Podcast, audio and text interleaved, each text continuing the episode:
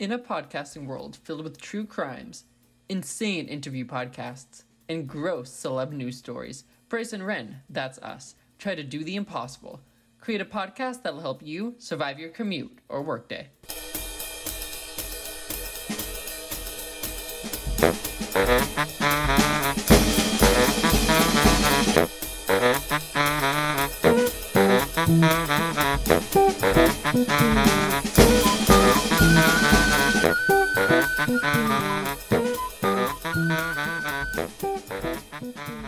Hello, welcome to Bryce and Ren and Ned's Declassified School Survival Guide. Today we'll be talking about Season 2, Episode 18 of Ned's Declassified titled Failing in Tutors, as well as Season 2, Episode 19 of Ned's Declassified titled Science Fair and Study Halls. And lastly, we'll be discussing Season 2, Episode 20 of Nedzy Classified School Survival Guide titled Double Dating and Last Day of School. Uh, my name is Bryce Henderson. I am one of the co hosts of this podcast.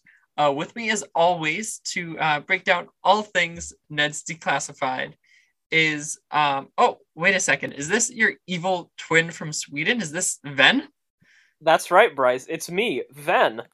wow uh your evil twin i didn't know that you existed Well, you know, uh, I was born over Sweden in the plane, and oh. Then Ren was born when when the plane got the, to the United States. got you. Okay. So, but because I was born on a plane while the plane was in flight, and he was born while the plane was grounded, he's good because he's down to earth, and I'm evil evil. because I'm closer to God. oh you've uh, better access. Better okay. I get what you're saying. Um if Ren, if you had an evil twin um would you like try to stop your evil twin from doing things or would you just be like oh like that's my evil twin like I've- is it your I've- responsibility to prevent them from doing something? I've- I've told Nicole this a few times, but like if an if I found out one day that I have an evil twin, or if an evil clone just appeared one day and I saw them, I think I would have to do everything I could to kill them right away. Because my fear is that they would want to kill me right away, so they could be Yeah. the main Ren. okay so uh because there could only be one why not both why not cohabitate I don't think we I don't think we could make it work. I think eventually one of us would be like, oh well, shouldn't there just be one Ren? got you I think So- tensions would rise. it would be too intense yeah um If if if this situation ever happened and I came to you and I was like, Bryce, Mhm. will you help me kill evil Ren? Would you help me? So I would be worried that Evil Ren was the one talking to me. What's something that only good Ren would know? Uh, well, I don't know. And so, see, now I'm a little concerned because I want to try to set that here and now, but now I'm worried that this could already be Evil Ren. All right, you got a good point there. So, um, and who knows? Who knows when Evil Ren and Good Ren have swapped in and out? You know, we could be like a twinanigan situation. We're Yeah. always swapping. Like Evil Ren could have been in Lesley, and Good Ren could have been in uh, directing and play making or whatever that class was. Uh, De- Dennis too. Yeah. Uh, uh, Ren, I have a question. Should Ned's Declassified only make episodes in 90 minute blocks? Yeah, I think it really works in the show's benefit Mm-hmm. when they, you know, have the room to really explore these ninety-minute segments. Yeah. Uh, Right. This, I have, I have Yeah. a question for you. Yeah. How obvious is it that they had four scripts ready at the start of the season and nothing else?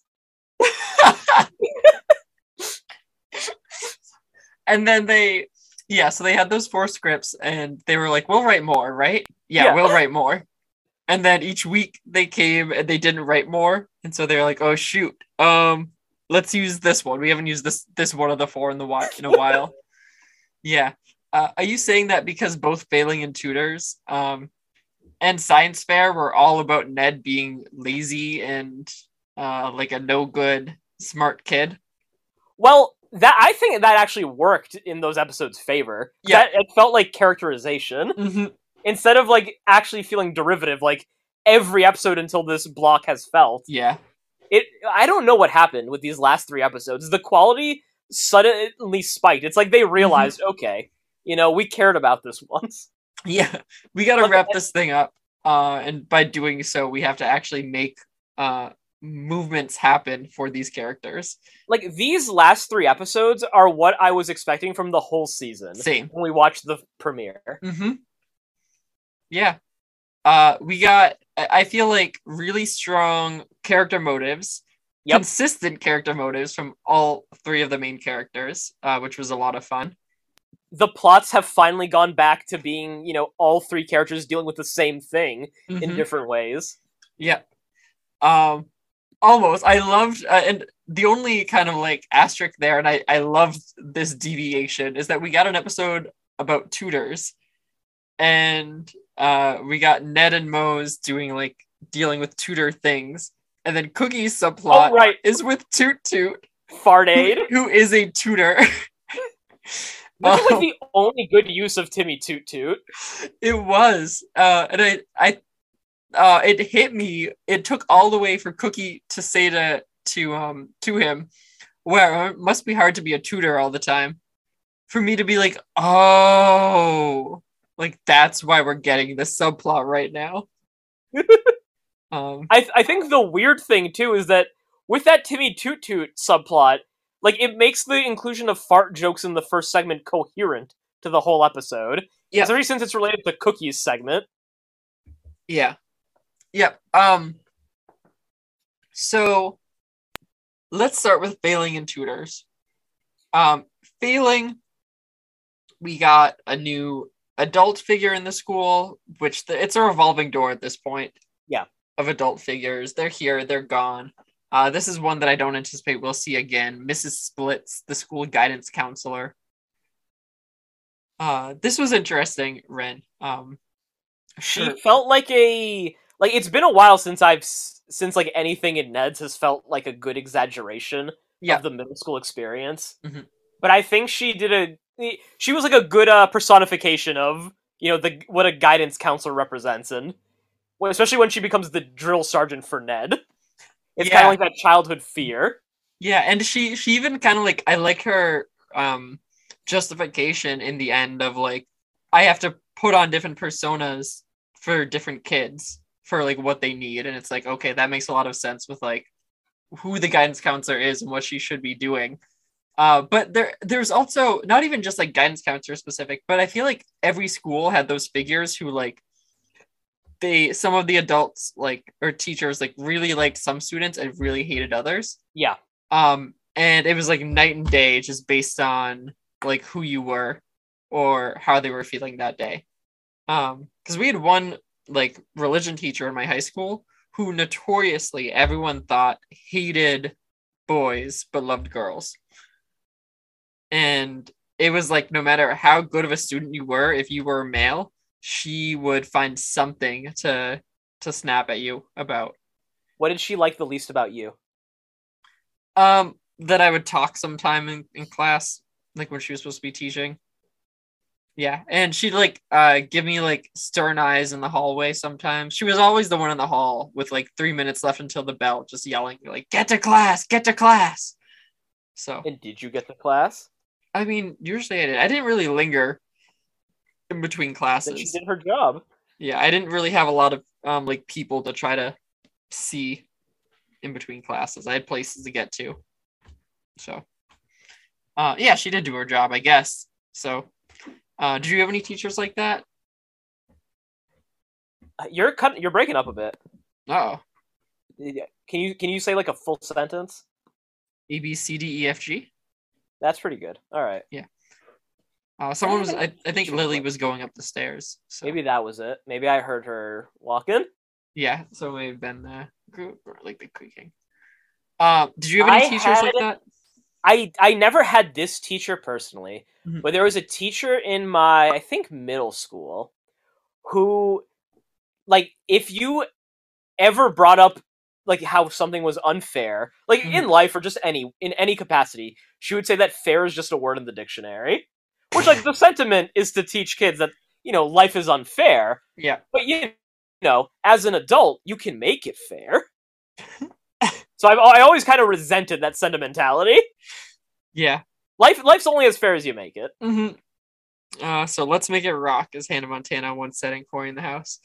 Um, so All right, so we got Mrs. Split. She's the guidance counselor here. To Cookie, she says, "Hey, Cookie, you're so smart. You should go to ninth grade next year. You should skip over eighth grade." Uh, Cookie comes out. He's like, "Oh, I don't want to go to high school." Ned gets told that if he keeps failing, specifically science, I believe, he's going to uh, have to repeat seventh grade. Bryce, did you ever get to this point? No, Me neither. no. Um, it's very like, I think me, uh, like it's a kind of a trope. This like, if you Yeah. don't get an A on this test, you'll have to go to summer school, or you'll have to, which we see later on, or like you'll have to repeat this grade. Uh, it, It's it's it's definitely a trope, but this actually did happen to Mhm. one of my best friends in our last year of high school. where they needed like an A, or He where they just needed to not fail.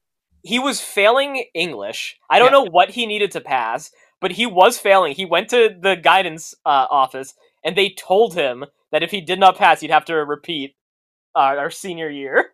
Oh man. He did pass in the end, which I think makes it even more like cartoonish. Mm-hmm. Uh, very much so. So Ned is going to. He's like, oh my gosh, I'm gonna fail. But he's uh like he goes to Moze. Moze is like really aggressive with him. I felt like I don't know if that was just me. I didn't notice. No, okay. She seemed like really aggressive. She was like, get a day planner, plan st- uh, plan more study time, cut out video games. Oh She's- yeah. Oh well. I, I, okay. She seemed Well, intense. I guess I can see where you're coming from, but Ned Yeah. has been failing the whole season. Yeah. That's like it's not. It, I don't think it's a surprise to get to this point. So I think I can kind of get her aggression. Maybe that's why it didn't seem unnatural to me. Is Ned's GPA really hurting now that uh, life science is no longer being offered? Now that Mr. Monroe's gone missing, yeah. ever since ever since Mr. Monroe uh, disappeared uh, months ago, he Ned's been started teaching extreme life science, and they had to let him go. yeah. It was they didn't have the Matt Hoffman budget. Yeah. So what else do we have in this segment? We got uh Ned with he will use a magic pyramid uh to get answers on a test. What would you ask the magic pyramid, Red? during a test. Uh, In general, like would you use the magic pyramid for anything? I don't know. I was never too intrigued by Magic Eight Balls growing up. Mhm. Yeah, I never felt the need to ask them, them any questions. It never gave me much comfort. Yeah. How do they work? Do you know? Is it magnets? Uh, It's probably There's- magnets. there's probably I, there must be like a magnet, but then there's like a ball in the middle that has a bunch of words on it. Yeah, so there's like a little ball in like purple water, Yeah, and then a layer outside of there. that must maybe- be the magnet layer. There must be just straight magnet. Uh, so you can like uh, attach to your fridge, right? Yeah. The magic pyramid or magic eight ball. All right. Yeah, do, I- you, do you think uh, Jenna's parents have a Magic Eight Ball lying around? I don't think they do. All right. If you Um, find one, can but you here- put it on the fridge and let- see if it sticks? Yeah, let me. I can ask my magic pyramid if right, they have a magic eight ball lying around. Oh, it says no. Just no. Oh.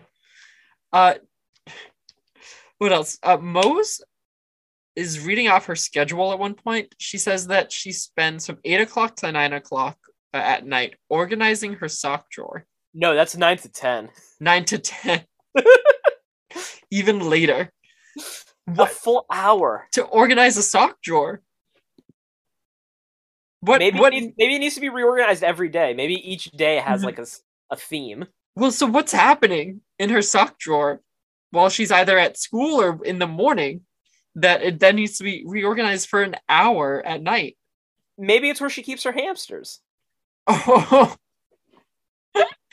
she has like what, 15 hamsters? Yeah, and they're all hanging out in the socks. Yep.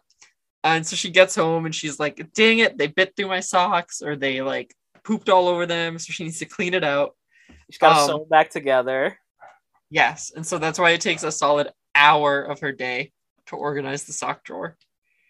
Uh, and then part two of a three part final exam felt aggressive. A three part final exam?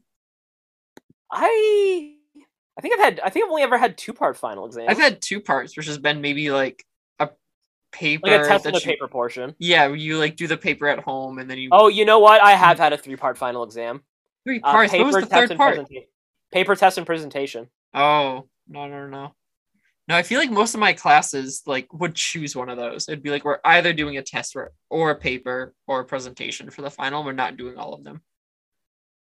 Yeah, that's a lot of uh, final. That is a lot of final. No, I don't miss finals. Me neither. I Yeah. don't miss having to study for tests. I don't miss having to do tests. I don't miss going like having to commute to campus. No. Being Yeah. a commuter always sucked. Well, I mean, could have always stayed in uh, my senior year. I had like a little shack. the Bryce Shack. Yeah, there was like tile and stuff on the ground, but there was a I had a little carpet. Yeah, you, I, you, who doesn't love sleeping on a little carpet next to tiles? Yeah.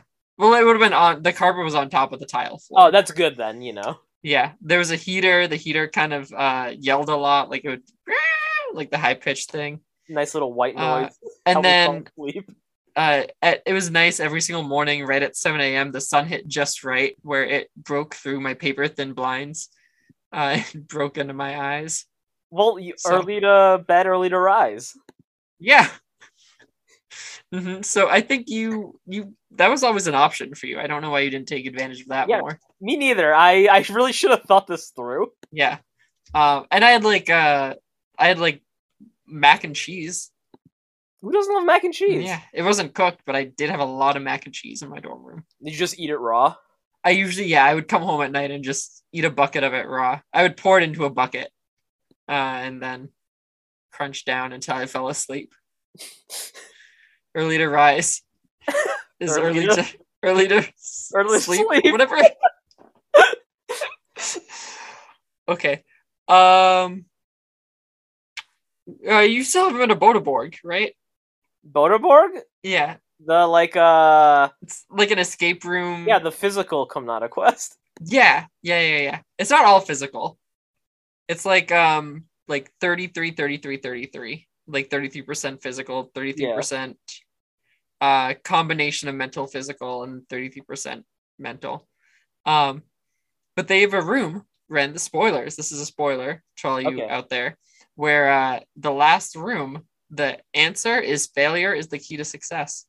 Interesting. And so that was kind of like I wonder if they watched this episode of Ned's and got it expi- inspired to um to make that the answer. I wouldn't doubt it. Uh, all escape room ideas are ripped off. Uh, and I can tell you this as an as an insider from the business. There's never been an original escape room. No, they're all you know. They're all they all steal from pre-existing ideas. But uh, okay, okay, let's talk philosophy here for a moment. What Okay. idea is original? You know, you're right. There is no such thing as an original idea anymore. Is could that be what we do after we're done with Ned's? Is we just try to trace back to the first original idea? Bryce and Ren find the first story. Yeah. Yeah. Cause even like so because we could go to like stories on like cave paintings and stuff and be like, oh, that was original, right? Um Yeah, Bryce and Ren in cave paintings. yeah, there hasn't been an original idea in uh thousands of years. Just think of one. Think of one original idea. I can't. Any idea I can think of right now, someone else has had before. Okay, uh I'll come okay, here we go. I, I shouldn't say no, right? Yes and What about Boba Fett? I didn't say anything about Boba Fett. Did you finish it though? Yeah, I finished it. Is that an original idea? An original idea. Okay, fine. The creators of Boba Fett, the book of Boba Fett, had an original idea, uh, in which they, uh, in the final episode, would have a Wookiee get pretty heavily wounded, and then um, have them be able to run very fast two minutes later. Here's an original idea for you. Mhm. What other show starts with five episodes straight of an old man taking a bath, Yep. then suddenly becomes the third season of a different show Yep. before suddenly ending without resolving any, everything except for one plot line? Yeah, I hate that this was your uh, first step into live action Star Wars television because I, I did like that Mando episode. You know, that's that was enough for me to want to watch the show now. good because the But uh, Book of Boba, Boba Fett was was, not pretty good. miserable. It was not good. That last episode, like half of it was pretty cool, Mhm. and then half of it was like Power Rangers nonsense. Yeah, what are we gonna do about the shield, Ren? We can't shoot at it. We can't let's shoot at it with it. a sword. What should we do? we should shoot at it. Of course. I like when uh, what's his name? Black Chrysanthemum. What do they call him? Santa? Santo? I always call him Chrysanthemum. That's not his name. Darth Chrysa- Chewbacca. Chrysanthemum is his name. Uh, When uh, Darth Chewbacca puts his hand through the shield, and you know they could have just touched it. I guess could have just touched the shield. Why didn't Mando just walk inside the shield and then use the dark saber? Kills me. It was um ah and like those Mando episodes were so good. Um I even liked I liked the stuff before the like present for Boba. So I liked all the Tusken Raider stuff. I liked the train heist. I was into all of that. Me too. I, I Um, actually liked seeing that part of Tusken culture because you know it's just it's just an interesting thing that Star Wars hasn't focused on before. Yeah. But Crime Lord Boba, who isn't even a crime lord. Yeah, Like, he doesn't want to do anything bad. he oversaw a bar. Uh, the bar got blown up, and then he gives the the bar got the bar with the weird helmet cleaners and the half naked slave people got blown up. yeah. So now Boba Fett's gonna become an even better slumlord. it it made no sense um and like I don't want to ever see him again i have no interest in seeing boba fett again. I don't have any interest in like a cameo of like oh who's that? Oh there's a tease. Boba's coming. Because there's no epicness. It's like boba's coming. What's he gonna do? Uh take a like you said take a bath um for a few episodes and then uh, Unceremoniously kill Cad Bane. like as uh, that actually like this is this is probably one of the few things where I'll go like annoying Star Wars fan, mhm. but that bothered me. He was disrespectful to Cad Bane, right? Like- All his episodes in Clone Wars like basically end with him getting off the hook, just accomplishing his deeds while everyone's left in a worse situation. yeah. This goes so against the spirit of the character, and it's clearly to po- prop up Boba Fett, who has sucked consistently. So much so that they brought in the Mandalorian, so to be an interesting main character for a few episodes. which is like also absurd because it's almost like as they were making the show they were like wait this isn't very good. Yeah, we need mando. Like we need we need a different character. Like if this is just Boba Fett for Mhm. seven weeks straight, yeah. people are not going to keep watching. yeah. Um and like this back and forth like the different directors really ruined it. Um Oh yeah, the spy kids man taking He- down star wars the they're all terrible uh I do not want him touching this show, or I don't want him touching anything Star Wars related again. No, and I don't. I, I would hope that they look at the response and they're like, okay, we don't like we appreciate what you've done, which is not a lot, and you've introduced very slow bikers, but we're all set now. Very slow bikers. So, um, Ren, have you ever needed a tutor? Have I ever needed a tutor? I Yeah. think I had. I think I did for one class at Leslie, but I forget which one. Yeah, And it was only for. It was a very brief. I just needed help with like one thing. yeah. I don't know if I've ever, um, I don't know if I've ever needed a tutor. I've like I used to. My Have you ever dad. was like I've never been a tutor either. No, I was like right in that middle line of like not needing a tutor, but also not like being good enough to be a tutor. Um, Mhm. but my dad, who's like uh king of science, uh creator like king of the rats or whatever, he um he would always help me study for science, which was like really that was a difficult area for me. So Yeah. in a way, like he was my Mr. Sweeney. Yeah. Um Your dad is your Mr. Sweeney. yeah. Has Yeah. he ever said you're never gonna win a ribbon? No, he's never said that. yeah, that it, that bothered me, and that we get this really sweet moment at the end of the tutor segment with Ned and Sweeney, where Sweeney's like, "I'm gonna help you like pass this. You got this. You're smart." And then the next segment starts with him like publicly declaring Ned a failure in front of all of his classmates. I this these episodes were clearly out of order. So you say that, but they weren't. Unless the only thing that could have been swapped is the this segment and the science fair segment. Because the segment before this in um what is it? Little uh nope in it's a different note. What? i almost meant to say our grinch name. I typed it at the top of this page but that's not the name of the segment the name of the segment the name of the segment that we were just talking about was failing Yeah. in that segment, Ned goes to the lunch lady, and the lunch lady says, looks through the corn, and she's like, Hey, I see in the future you're going to kiss your true love at a dance soon. So that episode, that segment needs to be first. Why does that need to be first? Well, okay, you're right. It just needs to be before the dance, right? In my, in the DVD order or in the iTunes order, Yep. uh, chronologically, Failing in Tutors is the second to last episode. Yes, it is. I, wa- Yeah, I watched okay. it in the order it released. But like I just feel like uh by having science fair and study hall first, you remove that like inconsistency with Sweeney. And then Yep. with that episode, you also set up that Ned is doing poorly in pretty much all his Mhm. classes. So when we get to failing, it's less of a you know, oh, this has been happening all season, and more like, okay, it's been happening all season, and the last episode alluded at it. Okay. And then, you know, tutors, we just transition into last episode, you know, future's not written in corn. Mhm. Or the corn's not written in stone. Yeah. Okay. So all of that, all of that adds up. Okay. And that science fair and study hall could have been swapped with failing in tutors. Um, and it would have made no difference. I think I agree with you. Then I think that that is probably a better order. Um, because then it allows the last two episodes to really connect. Because science fair gives us stuff with Vanessa. Yeah. Um, which if we had gotten it when it originally aired, we would have gotten that, and then it would have been two episodes before. Well, hold on, Oh. no, because they interact in study hall again. So yeah, it would have been two episodes: class clown, music class, and failing in tutors before Vanessa and Cookie are reconnected. Yeah. But, um, okay. So, where we we're talking about tutors, right? How about you? Do we explain how failing wrapped up? Not really. No.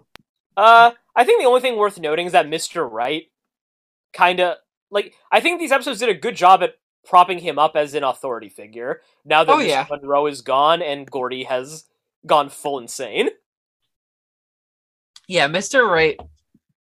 Because we, we didn't really even say so Moze's whole bit in this segment is she fails a test in Yeah. failing. And so she reorganizes her whole schedule to make more time to study. And so by doing so, she's like not taking care of herself. She's like not showering. She's quitting things that she should be doing for like extracurriculars and doing less social stuff. So Mr. Wright says, Hey, Jennifer, uh, it's been nice knowing you, but you know, after seeing you get that F, I realized that I failed as a teacher, and so I'm gonna quit um my job and go home. And Moze is like, you can't do that, and he's like, oh, so what you're saying is you I shouldn't let one failure stop me from like living my best life. She's like, oh yeah, good point. It's one of the few times I think that the show has successfully pulled off a message like this. Mm-hmm. Yeah, I, I felt like that hit well. Um, it made sense. It tracked with Moze's arc for the segment. Uh, It plays into uh, you know, Moze's relationship with Mr. Wright. mhm. Now that we've kind of, which is interesting. The first season explored her relationship with Mr. Chopsaw, and this season kind of played around with Mr. Wright. Yeah. Um. Also, uh, that little boy came back. Yeah, I actually think I didn't like him in his episode, but I thought this was a bit nice little bit of continuity. The leprechaun. The kid who takes pants. Yeah. Just Aren't leave you it the- there, you know. Don't don't need to stretch the joke more than that. No. Uh. Yeah. So then we get that and failing, and then the next segment is tutors. So naturally, if Ned is struggling, a tutor might help him, right? Uh. He's also like afraid to go to summer school. Yeah, he's gonna go to summer school because even though he didn't fail his uh, science test, Mhm. he w- didn't do good enough to avoid summer school. Yeah. So he probably got like a C minus or something. Yeah. So Ned has to get an A to not go to summer school. on like an upcoming quiz. Yeah. Uh, or it's the final. Okay, on the final. Right. So he goes and signs up for a tutor. So first he uh, meets uh, Widget, and Widget says it's pronounced Widget. Ren, is I that familiar? fine with him being Ned's tutor the whole episode. Yeah, you would have liked to see more of him. Th- this is a great shtick, I think. You think it's a really good shtick? I, I would have loved to see this just wear Ned down. and I think it would. I, I I'd like to see this kid come back. Mhm. He has the right amount of pomposity that makes him a perfect antagonist. Does he he does he remind you of any characters that you are familiar with? Like, does anyone come to mind for you? Is that why you're asking? Uh, yeah, yeah. It's Who? pronounced Widget. Uh, it's pronounced Barfay. Oh yeah, I know that kid. Yeah, a little Yeah, bit. he was uh he was that spelling bee winner a few Yes. years ago. Yeah, he won won a spelling bee like three nights in a row, I believe. A good Uh, speller. William Barfay. Yeah, to be fair, he always got the same words. Uh, Well, I mean, it, you know, everyone got the same words. Everyone had an opportunity to correct themselves. yeah. Man, that would have been a plot twist. yeah, all of a sudden, uh, all of a Joanna sudden, tries to win Yeah. end. she just takes it. I actually have to try and beat her at a spelling Yeah. bee so the show goes right. Oh crap! It's correct. You're like, oh damn. What do I do now? Um, yeah. So there was this character. He was fun. I think that would have been cool, as if he was shouting at Ned all episode, really wearing him down, and Ned kept going to Sweeney, being like, "I'm trying, but I just can't with this tutor." And Sweeney's like, "Like that sounds like an excuse." Um, it also would it would have been maybe a good little lesson about like, you know, in life you don't always get to choose who you work with or who you are involved with. Exactly. But then we would have missed out on uh, Martin Qwerly's sister, Yeah, who I Yeah. actually did like her little bit, especially since it brought back the cardboard. Yes. Yeah, we get Ned as a piece of cardboard back again. Uh, did you know right away that this is Martin Qwerly's sister? Who's Like- wearing Yeah. Like the first thing I thought of was, are they really introducing a female version of Martin Qwerly? And then Mhm. they immediately set it up, and I was like, okay, this is fine. Yeah. Uh, because Like Ned once asked, established context, I was cool with it. Ned asked the question of like, "You look familiar. Do I know you?" And I was like, "Oh, is this like a weird cameo? Like, I don't know what's happening." And then it was, yeah, but yeah, Martin Qwerly's my uh, my brother. Are you Uh, Roger from Sister Sister? There's uh, there's multiple Qwerlys we learned from her. That's right. There's a lot lot of. Maxwell, uh, May. Mhm. I forgot the others. Yeah. I didn't write them down. As Adam Sandler once says in uh in Billy Madison, Qwerly, I have a feeling your whole family's going down. Man, Ah, Sandler-thon. Mm. did we make it a Billy Madison? We yeah, we watched it. Okay, I think it was uh Waterboy when my gallbladder exploded. yes, and then we, yeah, and then that was the end. That was the end. hmm Oh, uh, your gallbladder wasn't the only thing that exploded that day, Ren. Poor Mitch. R.I.P. uh, Mitch is very much so alive. Uh, Yeah, he's he's, he's well. kicking it. just, just to be clear. So, uh, all right. Uh, Cookie has this whole subplot with Toot Toot. We've talked a little bit about that. Cookie makes a, uh, who is it that gives him the advice of if you uh, have lemons, make lemonade? It's Mr. Wright again. Okay, yeah. So he, you're right. He's in this this spot. He gives that advice of, uh, uh, you when you get lemons, you make lemonade, and Cookie's like fart aid. So by that, he gives Toot Toot a ton of beans, and then makes a fart suit. Which uh, what what does he pump it into? Is it a lawnmower? It's into a lawnmower first, which is super impractical. I don't know what Cookie's plan was to do with an operating lawnmower in his history class slash science class. I don't know what that class he- is supposed to be, but he's just it's social studies, right? social studies. Yeah, that that. I think he's just up. trying to prove that farts can power machines. Mhm. Yeah. Um, but what do you like? Why not do that with something that's more practical uh, in a classroom, like uh, a light bulb Like you want a fart to power light bulb. or a printer? I don't know. All right, printer. That's a bit more reasonable. That's better? Powered printer. Yeah. What is a lawn uh, like a lawnmower? What does that even do on a hardwood floor? Uh, I guess it shreds the hardwood. Yeah. Yeah, So Cookie's if gonna want to tear up the classroom. hardwood. I just I don't know what Cookie was thinking. I'm I'm very much so bothered by it. Would you have preferred a blender? Blender would have been fine. Kind of make smoothies for the kids. Yeah. Oh, fart smoothies. I wouldn't drink that, but you know, someone might. Well, okay, but the fart is just what powered this the blender. So this food, the smoothie hypothetically won't taste like fart. But there's a like. Here's the thing, though. The fart farts have smells. Yeah, the You know, smell. how- Mhm. Where is the fart going to power the blender? It's the gas is something something, and Mm. then it's powering it. All right, so we have step A and we have step C. We just got to figure out step B. How, how does the fart? Okay, How does let's- the fart get there? How does it power it? so all right, so fart is a gas, right? Yep. Okay, so it goes into the goes uh the gas travels through the little pipe system that Cookie makes. Yep. Once it hits the lawnmower, um maybe there's like uh maybe it's super cold and so the gas becomes a solid. So becomes like uh, gas cubes, Fart cubes. fart cubes that Mhm. power the lawnmower. Yeah. So what happens when the cubes melt? Um Fart water? yeah, but that's only if there's extra. Hmm. Extra fart cubes. Timmy Toot really derailed us. I don't know. I don't um I don't know how farts would power something. Cookie I- I doesn't think- explain it either. He just attaches a hose. I think we just have to admit that Cookie knows more than the rest of us. Yeah. Like if you plug Timmy Toot Toot up, you take that hose, you plug it into uh, a car. Can he make a car go? Theoretically, but like you'd have to find a safe way to keep Timmy Toot Toot moving alongside the car. Just put him in the car. Make sure the tube is long enough. Uh huh. Put him in the back of the car with the hose attached to him, and then there you go.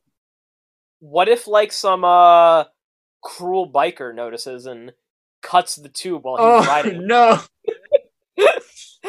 yeah, I mean, if it's outside and he farts outside, then everyone in a hundred mile radius is gonna get toot tooted. You know, I I think Cookie's, you know, creating a biological weapon here. It's I'm yeah, that's a great point. Like, see Um, the way that everyone tries to flee the scene when the uh when the tube bursts, or Like- when the lawnmower clogs. James K. Polk Middle School has been destroyed in so many ways. And this isn't even the only amount of destruction it goes through this this segment, this section. No, because we, I mean, later on we'll see it burst into the sky multiple times. yeah. Um, I don't know how it happens, but it happens, and it's too much farts. He blows up, and like you said, the school is like destroyed essentially by Timmy's farts. How long until kids are able to return to school? Three weeks. Okay. Got it has to be a three week quarantine. Clean the Mhm. whole school down. Yeah. Uh, did you get any Wonka vibes from this? What do you mean? Well, so uh, in Wonka, there's that machine that spits out the gum that does the different flavors, and it makes a lot of fart sounds, and it has like a blue bag kind of. And then Violet eats it, and then she turns blue, and she like blows up blue in the same way that Timmy Toot Toot's fart like suit blew up blue. Oh, okay. I get what you're saying. I, Yeah. can, I can see the Wonka parallel. Yeah. Uh, so if we had brought the juicer in to deal with Toot Toot, um, would that have helped to extract some of the fart juice and to avoid this whole process? case, like if farts can power something as a gas, Mhm. you know, if the juicer juiced Timmy Toot Toot, he Mhm. could you could theoretically create like some version of fossil fuels, right? yeah. Uh, I think that could probably be that's the the most fuel efficient way to power anything in the future. Bryce, I think you and I just solved global warming. I think we did too. We just got to get the juicer on the line and Timmy Toot Toot on the line, and have them meet and have uh, the juicer juice Timmy Toot Toot. we'll be good. All right, we did it. Yeah. Podcast Um, accomplished. What else do we have here? Jock Goldman is back again. That's right, and his name is Jock again, not Jack. Like Jack. was for one episode. hmm Uh, he is also one of Ned's tutors in this segment. He's wanting to know if Moze is so mad at him. Um, mm, Jock thinks Moze uh, forgot to shave when he finally sees her because Moze has made herself um, hideous.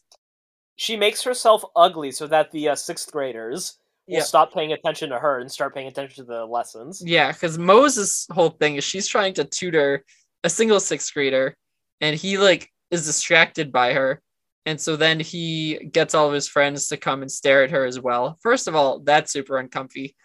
Uh, second of all, uh, Moze like can't figure out why the kids aren't learning, and it's like Moze just listen to the background music whenever the kids look at you, and like it'll tell you everything you need to know. If only she paid attention to the score. Yeah, just I, listen uh, to the soundtrack. I did like when Jock Goldman said that Moze is beautiful uh, on the inside because she's hideous on the outside. just to specify. Yeah. Um He's not. He kind of. I kind of feel like Mhm. the writers liked the idea of Loomer's crush on Moze, but they recognize that Loomer himself is not played by a very good actor. No, he's not the right person for this. So Although- they invented Jock Goldman and have kind of transposed that crush onto him. Tell me a double date with Loomer, Moze, Suzie, and Ned wouldn't have been good TV. I actually did kind of like how it played out with Jock, though. Yeah. His scenes with Suzie were I don't know they were they were actually they well, when we get to the episode itself we'll discuss it but I actually felt that the last episode was by far the best of the season. Um all right, so that is tutors, Ren. And now we're going on to the science fair. Which uh We kind of touched on. we did kind of touch on it already. Um, we this was my favorite segment of the night. I thought this was yeah, I thought this was really fun. I This, like this, this one was my least favorite segment. oh, I loved the payoff. I loved the build up. Uh, I didn't see exactly where it was going because I kept Hmm. getting tricked, right? So our setup here is Vanessa approaches Cookie and is like, "Hey, Cookie, uh, my grandma doesn't want me to talk to you anymore because you threw her down a set of stairs." This this I liked, and funny enough, what I'm gonna say here is gonna be sound a little weird, Yeah, but it reminded me of like a good Cory in the house plot. yeah, okay, Like Cory Mhm. accidentally threw Candy's grandmother down a flight of stairs. Now he Yeah. got now he has to attend to her at their science fair all day. Mhm. Like It's- the bits with Cookie, Vanessa, and her grandmother, I thought were really funny. Especially when she Yes. says, uh, "I want to go see how strong the wood is." Yeah. See, so I completely agree. I thought um I thought they were wicked funny because um of the fact usually the show does these wacky absurd things and the characters don't have any repercussions. No, But of course here Vanessa's like, "Well, Cookie, you did throw my grandmother down a flight of stairs." so, like she has good reason to not want me to talk to you. like it's it's just a good Mhm. setting based on what our characters have been through, which makes it funnier Mm-hmm. inherently. and Cookie's given another another chance to uh to impress her and so to make sure that nothing goes wrong which I didn't see this coming so because we also had seen Cookie had built for the science fair this robot arm and like robot pants and the robot arm is like meant to give super strength but also isn't always in control so it just like occasionally punches people and hits them sometime so I wrote, uh, and I did not change this note because I wanted to capture my thoughts as the episode went by. I said, Vanessa's grandma is coming to the fair. Cookie's gonna beat her up. I Um, thought the same thing. Yes. I'm shocked it didn't happen. I I I was so shocked. So my expectation was that, and then moments later, we get Ned, because Ned's whole thing is he wants to have a good science fair project because he wants to prove Sweeney wrong. Sweeney does not believe Ned will have a good project. So Ned's whole gimmick is, uh, I want to have this good one. So he's like, Cookie. So Cookie says, let's swap because I don't want to take the risk. I'm just gonna take. Let's compare paper towels to see which one is stronger. And then Ned, you'll take my robot design one. You still have to write it, so it'll still count as yours. Um, and that's that. And I was like, oh, so Ned's gonna be the one in the robot costume. Not quite. It doesn't fit him. And so that's how the robot costume ends up on Moze's. Which so yeah. I like the setup Mhm. for this. I don't actually like Ned's part of the science fair though. I don't Why like, I don't know. It just didn't the Moze's uh you know, nonstop Moze's exercise like constantly feeding her the it just didn't resonate with me as much as the other segments did. I didn't necessarily Mhm. find it bad. Yeah. Like it was it was fun. Like eh, like it was definitely better than the batches of episodes we've seen up to this point Yes. and I do like how you know it's a it's a coherent episode Mhm. or a coherent segment where all three characters you know their plots encircle the same setting. Yeah. But I didn't feel like Ned's science fair or not, Ned's execution of the project matched Cookie's date with Vanessa and her grandmother in terms of you know humor. Okay. I also Yeah. found the ending to the segment unsatisfying, and I also didn't like the step the Sweeney step back. You know, it's a result of the episodes being flipped out of order. Mhm. But it was, you know, I like when the show leans into the idea that Sweeney is a good teacher who cares, Yeah. and not, you know, mm-hmm. stereotypical villain Sweeney who who who who humiliates his students. Yeah, because to, watch these segments back to back, we literally just saw Sweeney reach out to to Ned and be like, "Hey, Ned, this has been tough. You're obviously trying. I'm gonna be your tutor. I care about you doing well. You got this." And then, not even two minutes later, if we're watching them back to back, here's a presentation on why Ned's project is gonna be awful. And like the thing that frustrates me about this is that this is ho- how they've always kind of treated Sweeney. They go back and forth between whether or not like he genuinely cares about helping his students and whether he's actually an evil teacher who just wants to, you know, uh, put down his students. Yeah, Which it's it's just frustrating to watch, especially as they like clearly figure out how to write Mr. Wright and Durga and like even the Nazi doctor has like a coherent personality now. Yeah. It's only Sweeney who's inconsistent anymore. They're not sure. Sometimes he's the cartoon villain. Other times he's the uh, likable teacher with like Yeah. just a, a hard exterior but soft interior. Um, he always gets in line for the boys. Uh, That episode, a like- finding gem in a bad segment. that episode completely. Why? Why does he always do that? And then they destroy his car. It made no sense. Sweeney, don't do that. Um, He anyway. always gets in line for the boys. So, um, Cookie, yeah. So, Cookie is going to help wheel around Vanessa's grandmother around the fair. He's like, "Oh, here's my paper towels. It's a simple project, but I knew like." And she's like, "Oh, I see. Tough brand is the strongest. That's the brand I use." um, at one point, she compares Cookie to her deceased husband. Uh, so she's like becoming a big fan of Cookie real quick. Vanessa doesn't really say much here. She's just like off to the side and kind of like just I, just I think they admiring. figured out they had gold with the grandmother. Yeah. Um, and in the original episode, did Vanessa play the grandmother as well? I actually Because that was the whole bit, now. right? Is that Cookie thought it was Vanessa? Yeah, Cookie thought it was Vanessa. Yeah. I I will have to double check, but Mhm. yeah, it, she was the grandmother wasn't as prominent as she was in this segment. No. Um, so then uh Ned uh yeah, so Ned's demonstrating the robot, Sweeney's impressed. Uh like you said earlier, Moze is hungry because she's doing so much work. And so Ned's like, okay, here's a granola bar. She squishes it. They go to a bake fair. She destroys the bake fair table. Um, she's just struggling to get food. She's having a hard time doing it. Um, she eats moldy bread.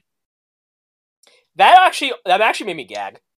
Yeah, I it was, eating gross. lunch as I was watching the episode, and I almost threw up. It's pretty gross. Um, she grabs bread behind her back from Lisa Zemo's bread exhibit, and instead of grabbing the fresh bread, grabs some moldy bread. It looked disgusting. Green bread. Mm. She uh, eats that, but uh, she's not the only person eating things that they probably shouldn't uh, hear. What are you referring to, Bryce? Uh, I referred to when Cookie uh, and Grandma Vanessa visit the bake sale, and Grandma Vanessa right. eats a Right. brownie with walnuts, and Cookie also does and says, "Wow, uh, these are delicious." And Grandma's like, "I always love." I think this is when she compares him to his deceased, her deceased husband. I believe she says, uh, "I always love brownies with walnuts." Uh, my, uh, my, or Vanessa's grandfather always did too. The, it's funny you bring this up. Mhm. Watching this scene, like they don't reveal right away that Cookie has a walnut a- allergy. No. So I- I'm No. watching it, like waiting for like the shoe to drop. Like, okay, what's gonna happen? hmm And then it's the next scene when he's talking with uh, Ned and Moze about, wow, this has been really great. And he subtly mentions, like, oh, yeah, we got uh, brownie with walnuts. And they're like, dude, you're allergic to walnuts. He's like, yeah, but I didn't want to, you know, look bad in front of Vanessa's grandmother. And I I was allergic, but I'm sure I, I outgrew it, right? Uh, and then Have cut to him all blown up. have you ever eaten something you were allergic to to prove a point? No, I'm I'm also fortunate enough to not be allergic to anything. Um, You're not allergic to anything. as far as I know, I'm not allergic to anything. If yeah. I got an allergy doctor to do one of those tests on you, nothing would come back. I I'm not going to promise you that. I said as far as I know, I'm not allergic to anything. Bryson Wren visit the allergy doctor. We could, yeah. hey everyone, uh, today we're talking about Neds, and I have all these uh, shots on my arm. Could you just like what? I don't know what that process is like. Can you just go to the doctor and be like, "Hey, allergy me up"? I think so. Yeah, I, I can I get like a dozen doses of allergy? those are kind of fun for uh, like Instagram. Yeah, you could show everyone what allergies you have now. Hmm. Yeah, maybe I'll go. Ask them, allergy me up. So Cookie, his face is slowly like blowing up. The Yeah, rest of the time that we see him, because he ate walnuts and he wasn't supposed to. Uh, to which I believe Ned gives him or Moze gives him the advice of because he's like, "What can I do? I can't let them see me like this. Just stay on Grandma's left, and uh, don't look Vanessa in the eye or something like that, and you'll be okay." Here's and it tip. works for him for a while. If you have an allergy reaction while you're out with Vanessa's grandmother, just stand to her left. Yeah, she won't notice. so that works. Um, we also have at the science fair, Ren. I loved getting to see, and I wish we got more of this. And so I think that this is what the segment was missing. I loved the class clown auditions last week when we got so much of the cast together.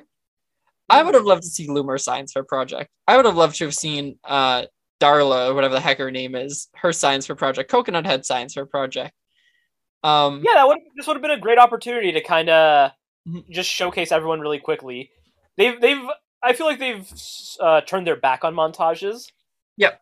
In the past few episodes, but this would have been an appropriate moment to just Mhm. showcase a couple of the kids' ideas. Yeah. So we get Missy's, and she like sits on something and touches an electric thing, and it gets Yeah. her hair to stand up. Uh, and then we get Martin Qwerly's, who has like uh, he's seeing how laugh gas pretty much affects plants in like a glass box. Uh, which, by the way, I remember when the whole press corps was laugh gassed uh, in Cory in the House. Uh, Samantha Samuel's lap gas bomb. Yeah. Uh, by it wasn't just they were just laugh gassed; they were laugh gassed by a member of uh, the cabinet. Who then locked them in? Yes. and she was never seen again. Nope. Uh, oh. Um but so I we'd seen all this I didn't know where the setup was going. The whole payoff is for um Moze to spill water on the robot things so she can't do it anymore um because she hurts herself. Um oh no, she eats the moldy bread, so she needs to go. So Yeah. Cookie needs to put the stuff on. Cookie does it. Uh he has his face all blown up. He has this robot arm and legs that he can't control. So he kind of like loses control and is like running all over stuff, destroying the science fair. While that's happening, Ned um in the early stages of that, the laugh gas like breaks open. Ned gets laugh gas and can't stop laughing, and then puts his hand on the metal thing to make his hair stand up. So we have like a mad scientist and his monster. Red, come on. This wasn't like like I thought- like I said, it's it's fun, but it Mhm. just didn't. It wasn't what I was looking for from these last batches of episodes. If if Science Fair was the segment that we Mhm. opened with, I think I would be more positive on it. But I think I kind of got a little bit of tonal whiplash going from failing in tutors to Yeah. Science Fair and Study Hall, which Yeah. they're both good episodes. Like ultimately, I did I do like Science Fair and Study Hall. I liked all Mhm. three of the episodes we watched today. But I don't know. It felt more like I was going from like, okay, this is the Neds I want to see to a good version of the Neds I have been seeing. You Yeah. know what I mean? Yep. Um, all right. So that was the science fair, Ren, and it transitions into study hall. And Moze has pinched nerves now. Yes. Who would have guessed? Mhm. So we get this all season long, Ren. We've been saying we want continuity between segments, and both this episode and the last episode gave us continuity between segments. Even failing in tutors has continuity between segments. Yeah, that's what I just said. That. Oh, I thought you were. I thought you meant this episode and the next one, as in the. Oh no, no. It's like I sorry. I was like, are you even listening to me, Ren? I, I'm, I'm, I'm, yeah, I'm listening closer than you're talking, Bryce. I hope so. I don't mean to be. I don't mean to be hurtful. Okay. Is this the tension that you think people were asking for? yeah, this is it. Yeah, to those who don't know, we've been receiving we've received a lot of emails lately about more us needing to have more tension. but tension is vague and we weren't sure what kind, so we're going to throw out some different different forms of tension and hope that it's meeting the needs of the audience. Uh, Uh, the- I we can, oh, so we can do this uh, later, but I I was also curious what our stats are currently for views. Are we are we getting lower? oh, our listeners? Yeah, I haven't looked at that in a hot minute. Uh, we can do that at the end. Uh, Okay. By the way, if you do want to email us, you can email us at uh, Bryson um, dot com. So We don't we don't have an at. No, we're uh, I think the we're Bryson Wren in the house at gmail.com. I think is an Okay. actual email address that we have. So it's back in the good old day when we thought in the house was gonna stick with our branding. so study hall. Uh did you ever have a study hall? I never had study hall in Yeah. any school I went to. Did you? I did. In fact, I had a group that there was six of us and we were so close we called ourselves the study. Really? because we all had study hall together and it was the only unifying factor is that we like weren't friends previously but we were we all had study hall at the same time and it was kind of a weird time of day to have it um and so we all got together we were together for those like 30 to 45 minutes and uh, it was great it was really good and then second semester we all had study hall around the same time as well and we were told uh, by an admin that we weren't allowed to all be together. Why? Uh, cause like we were in a room that we weren't supposed to be in, like a Ah, computer lab. Uh, cause two of the kids, it wasn't actually their study hall. It was like they were doing like a remote class, and so they would do their remote class work during that time. But also they could do it at home, so it like was just a thirty minute period in the day for them to do whatever. mhm.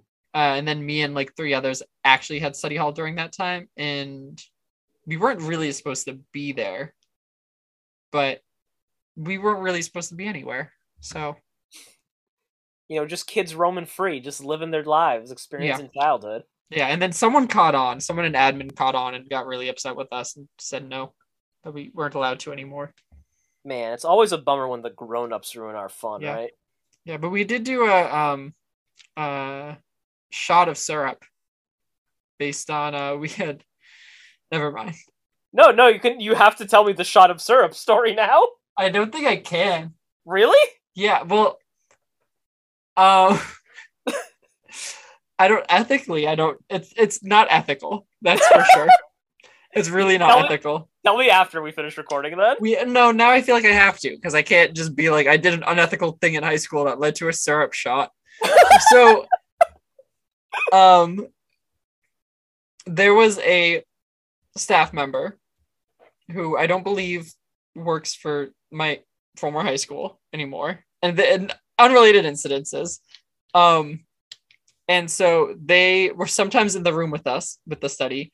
They uh, taught a CP, uh, like college prep math course, and it was the group that this teacher had was not uh, very academically achieving.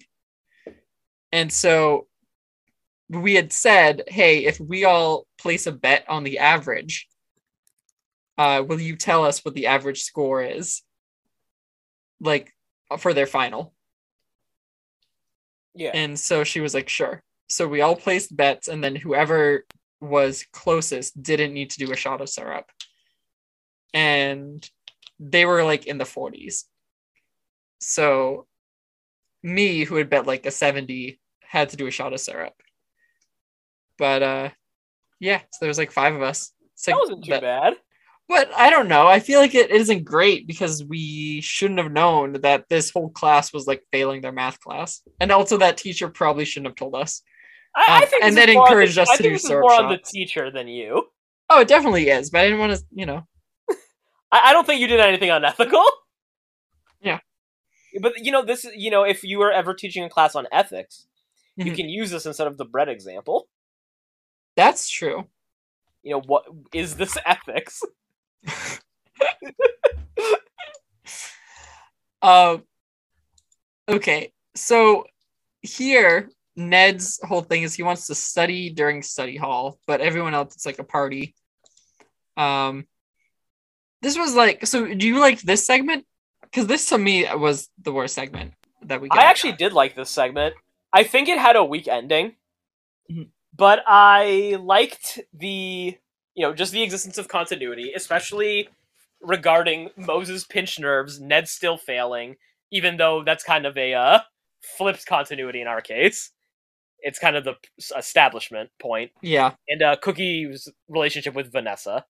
I also liked the kind of bottle episode feel to it, just being all in study hall yeah, with Norman It- Trembles.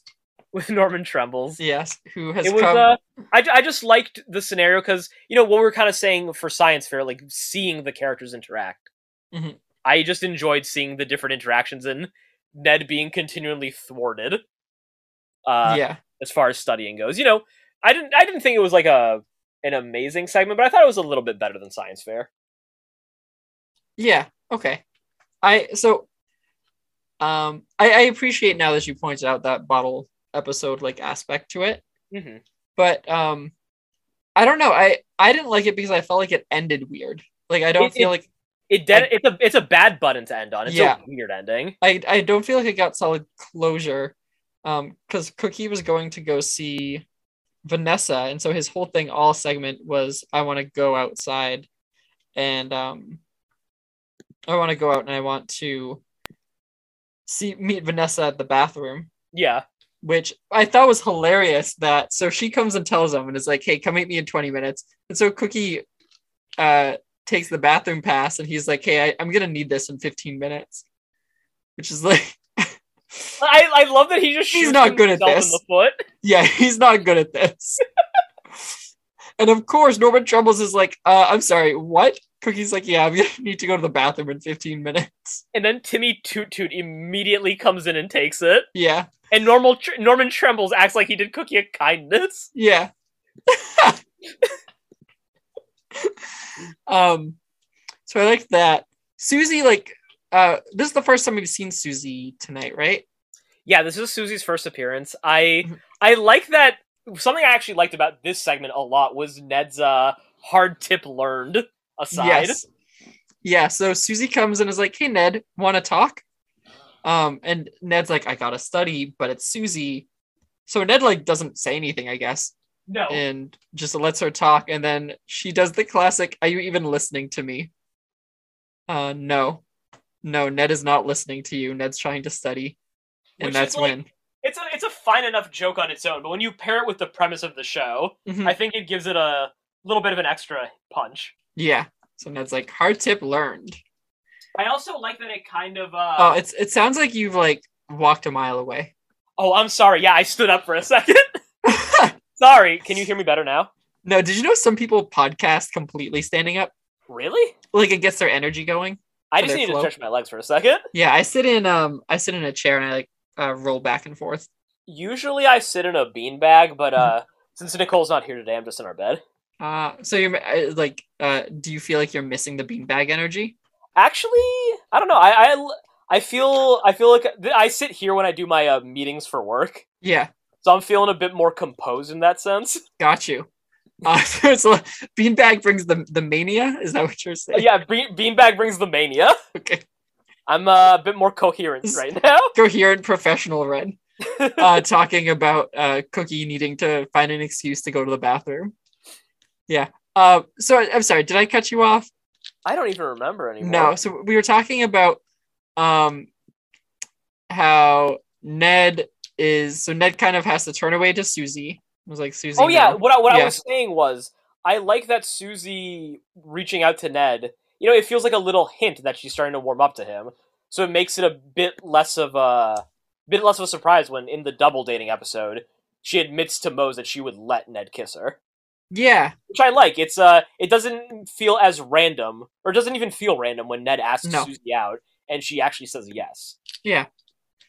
Um It's the little things that I think help continuity most. yeah. Um no one wants to interact with Moze. That it just felt sad. No one wants to catch pinched nerve.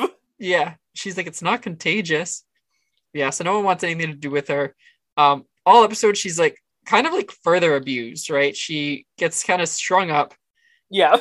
with with the blinds, is that what it was? I think it. Is, yes, it is the blind. And then Norman is eating like hot Cheetos and wants to drink her water bag. and he That- does drink her water bag. Yep. Um, so it's it's all all in all kind of a sad segment for Moze. Not even Martin Qwerly wants to talk to her. No, he wants to talk to everyone. Um, so Ned is finding like issue after issue, not being able to study. Uh, finally, Cookie's like, "Hey Ned, like, can you please help me get out to go to the bathroom?" And Ned's like, "Sure." So Ned tells Norman Trembles that he looks really good. Well, Well, he No. tells Norman Tremble that he needs to change. Like he he needs a change in his life. Well, so because that's that comes up because Norman Trembles is like Ned. I've heard that you have a book where you give tips to people. Yes, right. And I've been wanting He to talk to you. But uh, I love the reveal that Norman Trembles has daredeviled himself. yeah, he has. He his vision is so bad. He has supersonic hearing, uh, which allows him to not just hear when the door is being opened, but who's opening it, knowing that it is one Simon Nelson Cook. Yeah, I thought that was uh, pretty funny, and Ned ends up telling him like, "Yeah, like, uh, take your glasses off. You don't need them." So like, that was good. Um, and then Norman's it's kind like, of in the last minute where it falls apart. yeah, Norman's like, all right, Ned, you can sit at my desk. Nothing's gonna distract you. Ned's like, great. He goes to do that. Uh, the water bag. Can you remind me how does the water bag end up destroying Ned's stuff? So Cookie decides he's going to escape through the window. Yeah, his leg gets caught in uh the string to pull up the blinds, which is what's propping up Moze's water bag. yeah, okay, And so as he trips and falls out of the window, Moze gets lifted up, the water bag goes flying and lands on the desks and uh, just decimates all of Ned's notes. yeah, Which if the I think if the segment just ended with Cookie escaping and Ned just studying and you know maybe someone talking to Moze, Mhm. it would have been better. Yeah, I feel like the way it ends, I don't know. I, I don't really like uh you know, oh everyone got injured at the end or the, those kind of episodes endings that are just Yeah. kind of like, oh, look at what happened. Everyone's there's the a- There's a lack of closure for sure. Exactly. Um, with this, we like. I want to know why did Vanessa want to meet with Cookie? Exactly. Was it a good thing or was it a bad thing? Um, and so we never got to see that if they never even got to talk to each other. Um, it's like the uh, puppy parade from that episode of Community where they're looking for Annie's pen. yes, Mhm. except we at least got to see the puppy parade. Yeah, we did. That's true. We see Yeah. it in the credits.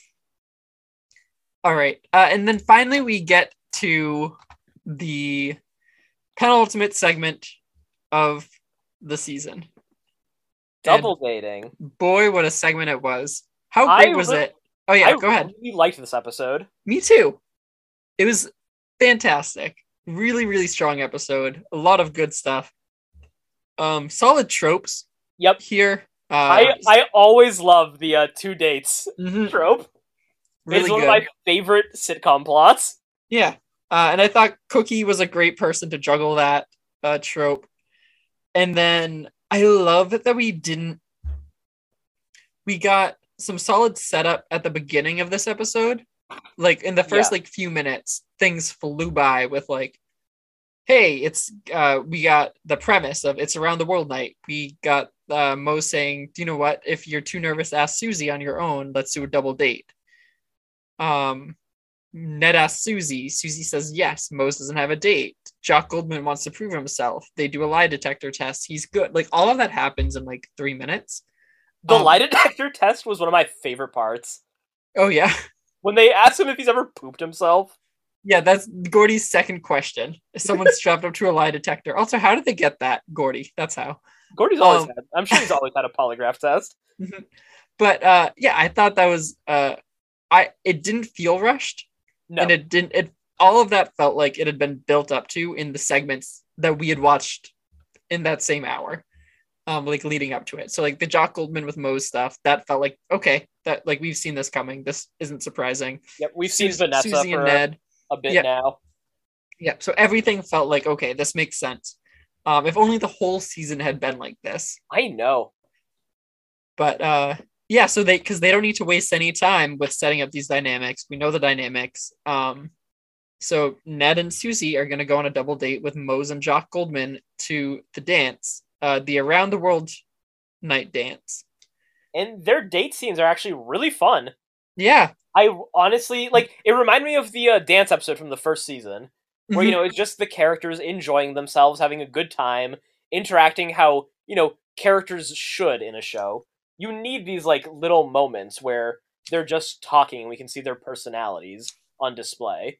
And yes what I, what I like about the Jock and Suzie interactions is that as I was watching it, I was like, okay, are they gonna get jealous of Moze and Ned and then decide to just date each other? Mhm. Kind of flipping what happened at the end of the first season, where Suzie and Loomer got together. yes But what happens instead is so much better. Yeah.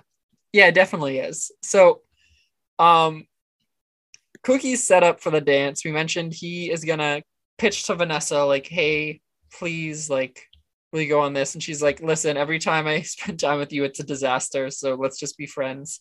Which, you know, fair enough. Mm-hmm. Yep, he did. He's done a lot. He's, He's done, done a lot, lot to this poor girl.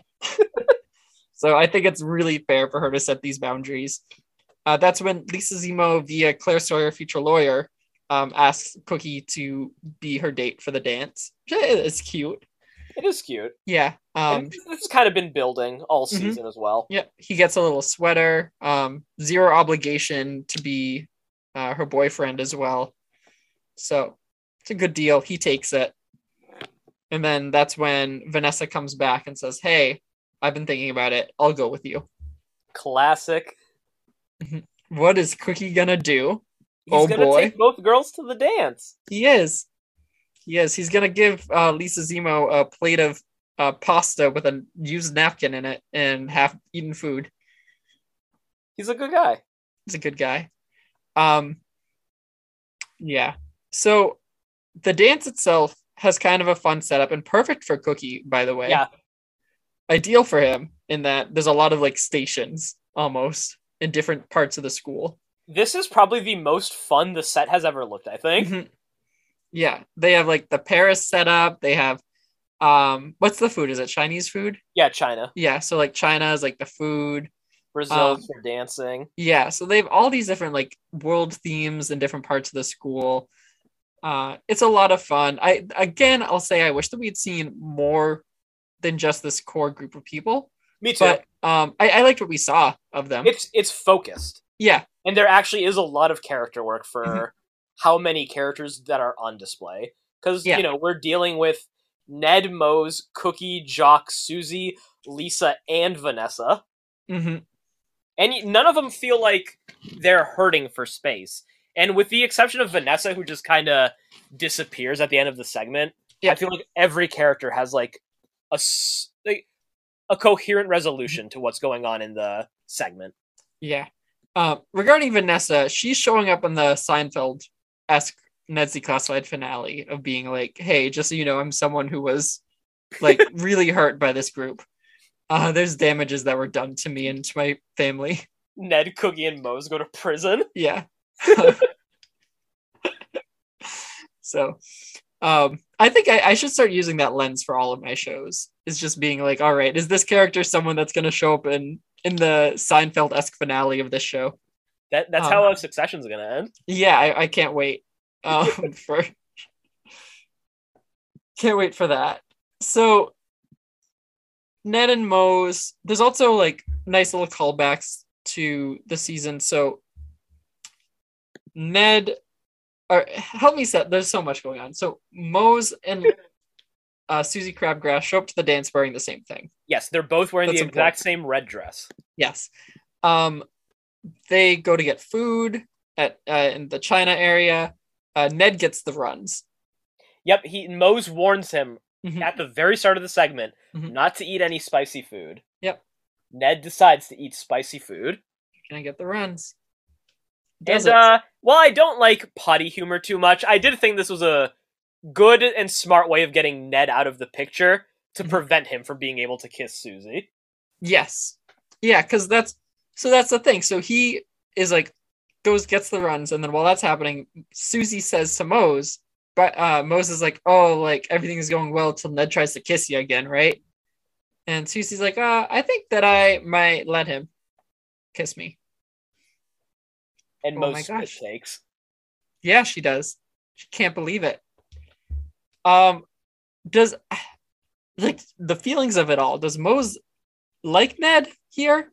Does she I know? Is it a confused feeling? I think it's a confused feeling. Yeah. I think she doesn't want Suzie to like Ned. Yep. And I don't think she realizes that she likes Ned. Yeah. Um, and then Jock Goldman and because Moze is kind of like uh helping out Ned a lot. Yeah.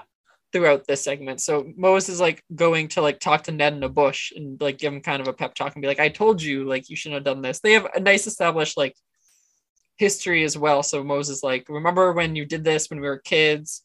And Um, Jock is picking up on all of it throughout the segment. Yeah. So Jock's like very observant and is like, um, Moze is spending a lot of time with Ned.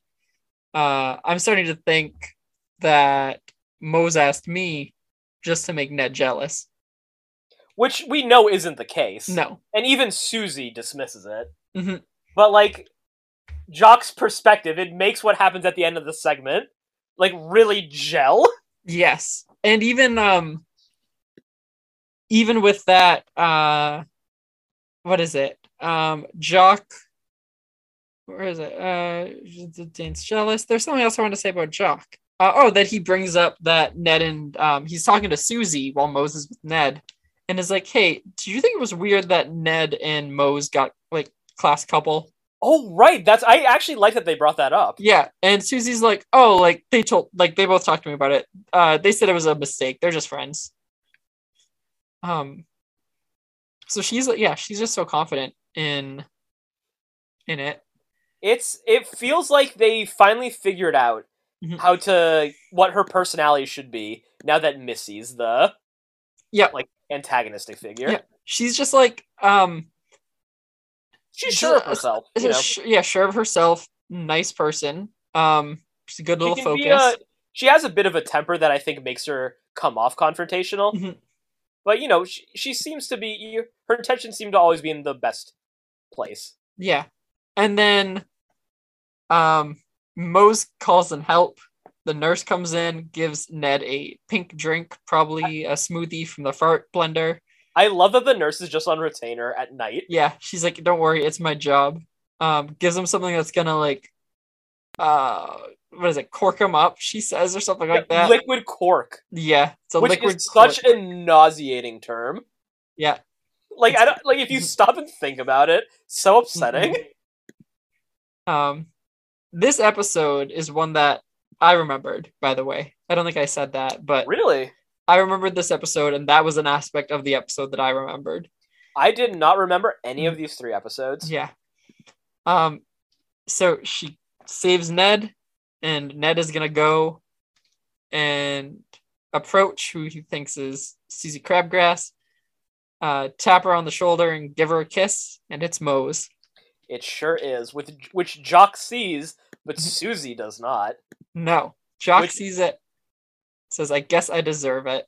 And I love that Suzie not seeing it becomes the premise of the next segment. Yeah, Like th- this is what I want from every episode of Mhm. Ned's. I want the first segment to influence the second one, even if it's on a minor level.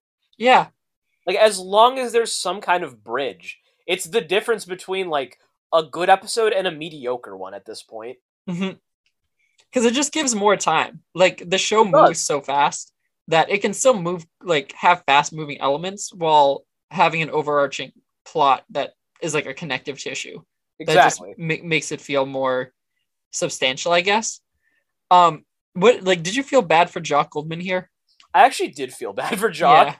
Uh, his actor is doing a really good job at playing him up as a as genuinely remorseful. Yeah, So at like I felt bad, but you know at the same time it tracks. Moze isn't that interested, Mhm. so I like that they didn't just try to play into it like a Seth Powers esque crush. Yep.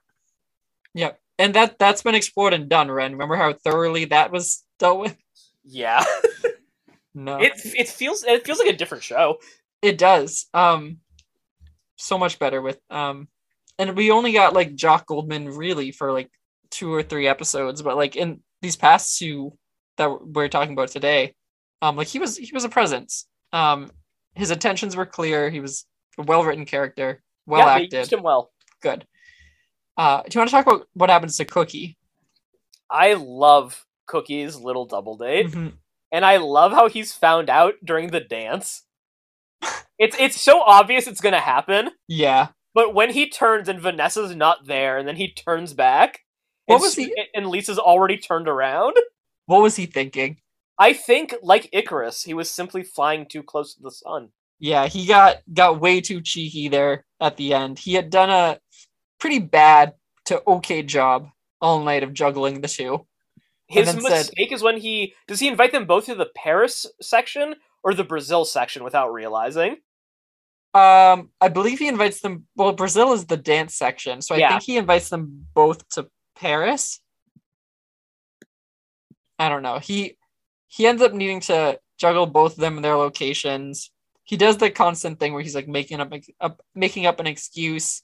He pours punch on himself. He does, and then he's not able to clean it up, um, because Ned's in the bathroom.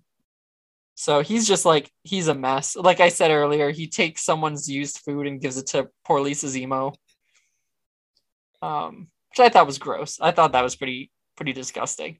Two uh, back-to-back uh, grosses. hmm And then um, they find out while he's dancing. They're both pretty upset. And like you said, she's gone. Vanessa. Yeah, Vanessa just disappears. done. Um, I, yeah, it's sh- she should be long gone. To like to be fair, that would probably be the final straw for her. She had a terrible dance. She's had a terrible time with Cookie. Cookie is not a sweet boy.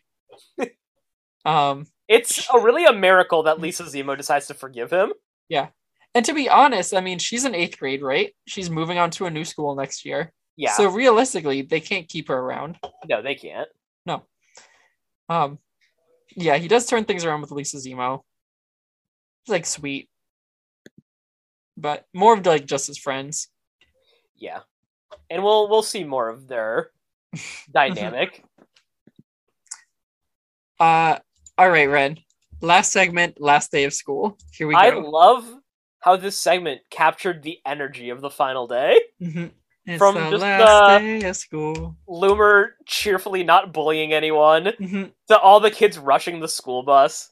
It, Yeah. it was it's actually one of the few times that Neds has managed to make me feel genuinely nostalgic for the school experience. Yeah, they they nailed the was always energy. so much fun and frenzy, like as you got closer to that last day to summer vacation. Yeah, they they get the energy so well. They open with a musical number. Uh, it's a high energy musical number, high energy for all the kids. Um, and Ned is having to confront what happened, which again hold these characters accountable. It's good. It's just good. Yeah. Ned kissed his best friend last night. What's he gonna do? Um, Cookie joins in at the end of the musical number. Cookie like appears out of nowhere in the center of the group, screaming, and you can hear him. It's the last day of school. I just said LOL. I notable. like I like that this segment is kind of the culmination of Gordy's mania. Yes. I haven't really enjoyed how he's deteriorated, Mhm. but just the shot of him, like the first scene where he shows up, where the weasel just exits the janitor's office after it's been demolished. Yeah. Gordy just walks out quietly, calmly, with his cup of coffee, Uh, and he starts screaming when Ned talks to him. Like that, I think encapsulated the Gordy experience perfectly. hmm Yeah, it was really good.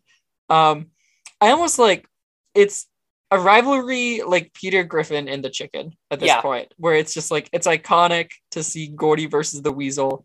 Um, we know that, or I know at least, it comes back, and at the very least, in the final episode of the Yeah. series. Um, it was also a very big deal at the in the season finale for season one as well. So, um, his showdown with the weasel is great. I think that they realize that it's good content for him, and I wonder if we see him deteriorate even more next season. But I think this was his best weasel catch. yeah, I, was- I like when they put Gordy in a scenario where he can catch the weasel, but must choose not to. yes, yeah, he could do it, or and let the weasel die, or he could throw himself in a chipmunk costume in front of a machine that's gonna cut him up to save the weasel. Good. storytelling. Very good storytelling. Gordy declares it's the weasel's last day of school. um, all right, so Ned's whole situation here, um, things are a little bit awkward with him and Moze. He's kind of avoiding both Moze and Suzie at first, uh, and then tells Ned, uh, tells Moze that it was his evil twin, Tad Bigby. She doesn't buy it, obviously, uh, but uh, I think Ned should have told Suzie. Right away. Um, yeah, I agree Yeah. with you, but I can see why the 14 year old boy didn't. yes, I know. I know. If if I were giving advice, I would have immediately advised Ned to tell her. Um, does Cookie know about all of this? I don't think Cookie has a clue. Yeah, I kind of like that for him. I also like that, but Mm-hmm. I but I also like that Suzie knows the whole time. Yeah, Like finding out that she knows the whole time, I think makes looking back on her interactions in the segment more interesting. It does. Especially Um, the kisses scene. as she presents them, uh, presents Ned with kisses, chocolate kisses, and Moze also has chocolate kisses at lunch. And Ned takes one of Moze's, and Suzie's like, "Oh, you took Moze's kiss." And then like at at the time it's Ugh. kind of like uh it's one it's a little bit contrived, but when you know that she's Mhm. actually trying to get them to admit what happened, It's pretty it good. works. Yeah. Um What's the difference between a weasel and a ferret? Uh, you can catch a weasel, but you can't uh, weasel a ferret. Okay, yeah, that adds up.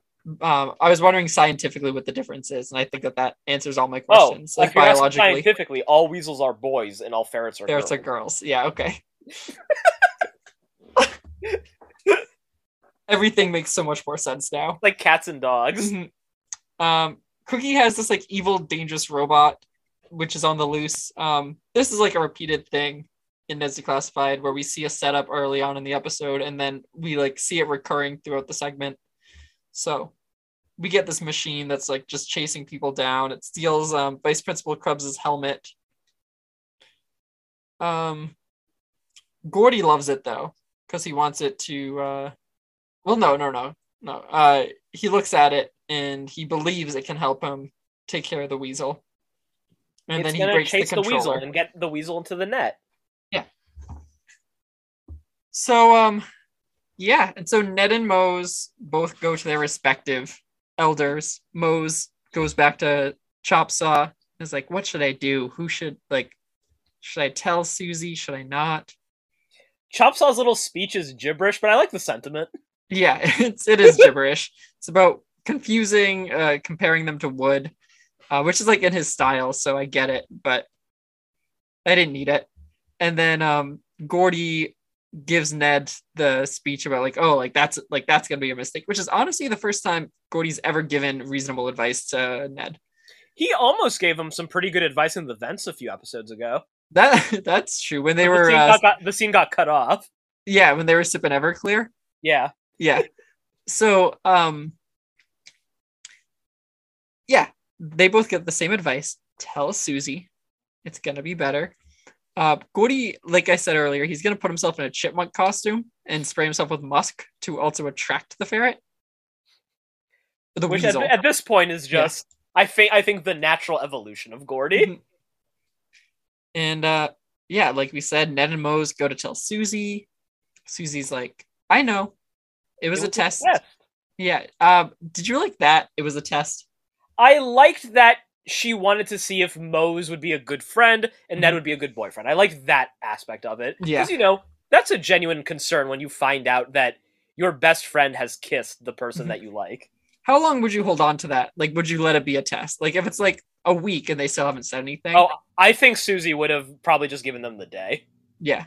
They had tw- you have 24 hours. Because that the segment does take place the next day after. Yep. So I don't think she would have. It, oh, it's also the last day. Last day. Yeah. So it's the only chance that Ned has. Um, and then all's well that ends well. Uh, Cookie gets his machine under control after it rips up Gordy. Gordy is okay. He's then uh, tackled by a mob that's rushing to the bus. And okay. everything is great. We got Moze and Ned on the bus saying, Hey, like you didn't feel anything, right? Like, oh, it was such a nothing kiss. And then they kiss again. Ren. This is what I think elevated the episode for me. It's the Jim and Pam expect- of it all. I wasn't expecting it, but what a way to end the season. hmm And then they look at the camera as Cookie comes, sits between them, puts his arms around them. I don't even know what he says because I'm not paying attention to Cookie. I'm watching their faces as they try to process what just happened. And scene. Great ending to the season. Oh, I know. Cookie says, uh, uh, aren't you all like, aren't you both excited about what eighth grade has in store for us? Says something along those lines. But yeah, it was, It's like the Mhm. reverse of their problems at the end of season one. yep. Like Moze has Suzie as her best friend. hmm Ned has Suzie as his prospective girlfriend, Yep. but now they've fundamentally broken her trust. Uh, Mhm. Such a good way to wrap things up. I love it. and do we trust the show to handle like I think the premiere they'll like to handle well, but are they even going to because what is there left to address? Like they're not gonna address do this same segment again where Ned and Moze are like, oh, like this is awkward, like we kissed, what are we gonna do? So like I I, I don't know how they're gonna handle it in the premiere for season three. I just hope that season three maintains the level of quality we've ended season two on. Me too. Me too. Well, it's almost like um they got the show renewed for a season 3 like ha- like towards the end of writing season 2 and they were like okay, let's let's make season 3 this big final season. Let's set these characters up right. Yeah. Right. So I'm I'm hoping that that is what happened. Um because this was so good. Yeah, it was. I Yeah. really loved this episode. Uh, for the first time I'm actually wanting to know what happens. Me too. in a very long time. I'm wanting to watch the next episode. But we gotta wait, Ren. We gotta wait. Um I said what did I say? I said we gotta wait, but then uh We got I t- turned that into we gotta rate, which we do. We do gotta rate. Uh Ren, let's do it. Let's rate these episodes. We should have a little thing. yeah, we should. Let's uh let's get Great. Jill on here. that episode. All right. Uh, so Ren, um, do you want to throw a number out there first for failing in tutors? Yeah, I'm going to give failing in tutors, Mhm. I think. And did I like it more than the premiere? Hmm. That was that was the highest rated episode of the season for me so Mhm. far. I like it more than the premiere? I think that I did. I'm gonna give it an eight. Okay. I'm give this episode an eight. Wow. Um so failing tutors, I I felt like this was probably Ah, I don't know. I liked aspects of both segments. Um love, I don't know. I feel like 7 about it. Seven. Yeah. Um I'm just looking to see what I've given past things. Okay. Uh what about Science Fair Study Hall? I'm gonna give it a six point five, mainly because I didn't like the ending to the episode. Okay. Yeah, I'm gonna go with the seven point five. Uh, I I thought Science Fair was genius. Probably, in my opinion, one of my favorite segments that we've gotten in Ned's Declassified so far. Study Hall was still good, but wasn't uh, to me not up there with Science Fair because of that ending. Um, and then Double Dating slash The Last Day, all the drama. I'm I'm gonna give this one a nine point five. Wow. I Uh, really, mhm. really liked this finale. It's Mhm. it's it's you know it's a strong finale. It shakes up the status quo. It resolves plot threads that were introduced in the premiere. It's actually building off plot elements that were introduced a few episodes prior. And you know, it's just a good, interesting plot that shakes up the natural premise with an interesting set piece. Yeah. And uh it was like the dance was a really great use of device. And Yep. I like that they we've seen a dance already. This dance was the same but different. Yeah. Like had a lot of the key elements because a dance is a dance. But uh they were able to really mix it up well and and keep us on our feet and excited about what's to come. Yeah, I give um I gave it a nine. Uh for so many of the same reasons as you. But I just I enjoyed it and that makes it the highest rated episode for me and it makes it the highest rated episode for you as well Wow. Season two. I pulled out a thought? win at the very end. who would have thought uh do you want to rate the season now or Oh, should we man. should we hold off on that to maybe do that at like the start of season three so that way we can because i haven't given too much thought to like the season as a whole I gotta let it digest. Yeah. Okay. Um, so next week we will not be doing Neds. We're going to take a week off of Neds. Well, we'll kind of be doing Neds, but we won't be watching an episode and discussing. Uh, it is our mid-season uh, classic thing we do where we're going to do a Survivor season. Uh, like we had discussed last week, we're going to do uh, the Friends of Ned's Declassified versus uh, Ren. I don't want to take any credit for this name but uh versus what will be the name of the other team Little Lord Grinch Leroy. yes our succession slash grinch crossover team uh we will see if any of them are strong enough to take down These middle schoolers. yes uh so do you want to possibly put together our our cast right now Yes, Um, I do very okay. much want to do that. Okay You know, this let's let's make this a season two finale to remember. Yes. Um so I'm writing down uh on my list. I believe um all right, How I can do per tribe? I can do a 10 versus 10 season. Okay. Does that seem like a good idea? And Yeah, ideally should, should be enough, right? typically the show Survivor will try to balance um like uh gender and stuff, but at the same time um we have animals that typically compete. So like I don't know if um we necessarily need to have like exact numbers for that. So um so on Neds, let's let's take it let's do Neds first. Obviously we'll have the the big 3, right? Okay. Uh, I assume Ned will be there. Our Victor from last time, Cookie, and not our Victor will not be there. Uh, he's Chef not. Victor.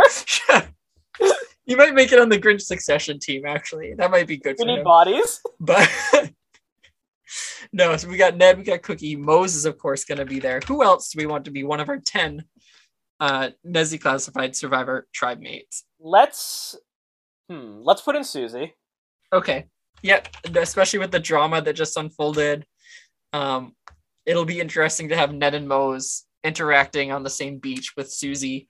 Um, Gordy, I would assume has to be there. Uh, Gordy has to be there. Yep. The Weasel. Yeah, yeah, I feel like we need uh, some representation from Animal uh, animals. Yeah, the weasel got up to some mischief last time, of course. How many um, did that put us at? That right now we are at seven. Um, All right. so How about Lisa Zemo? Yeah, put Lisa Zemo on there.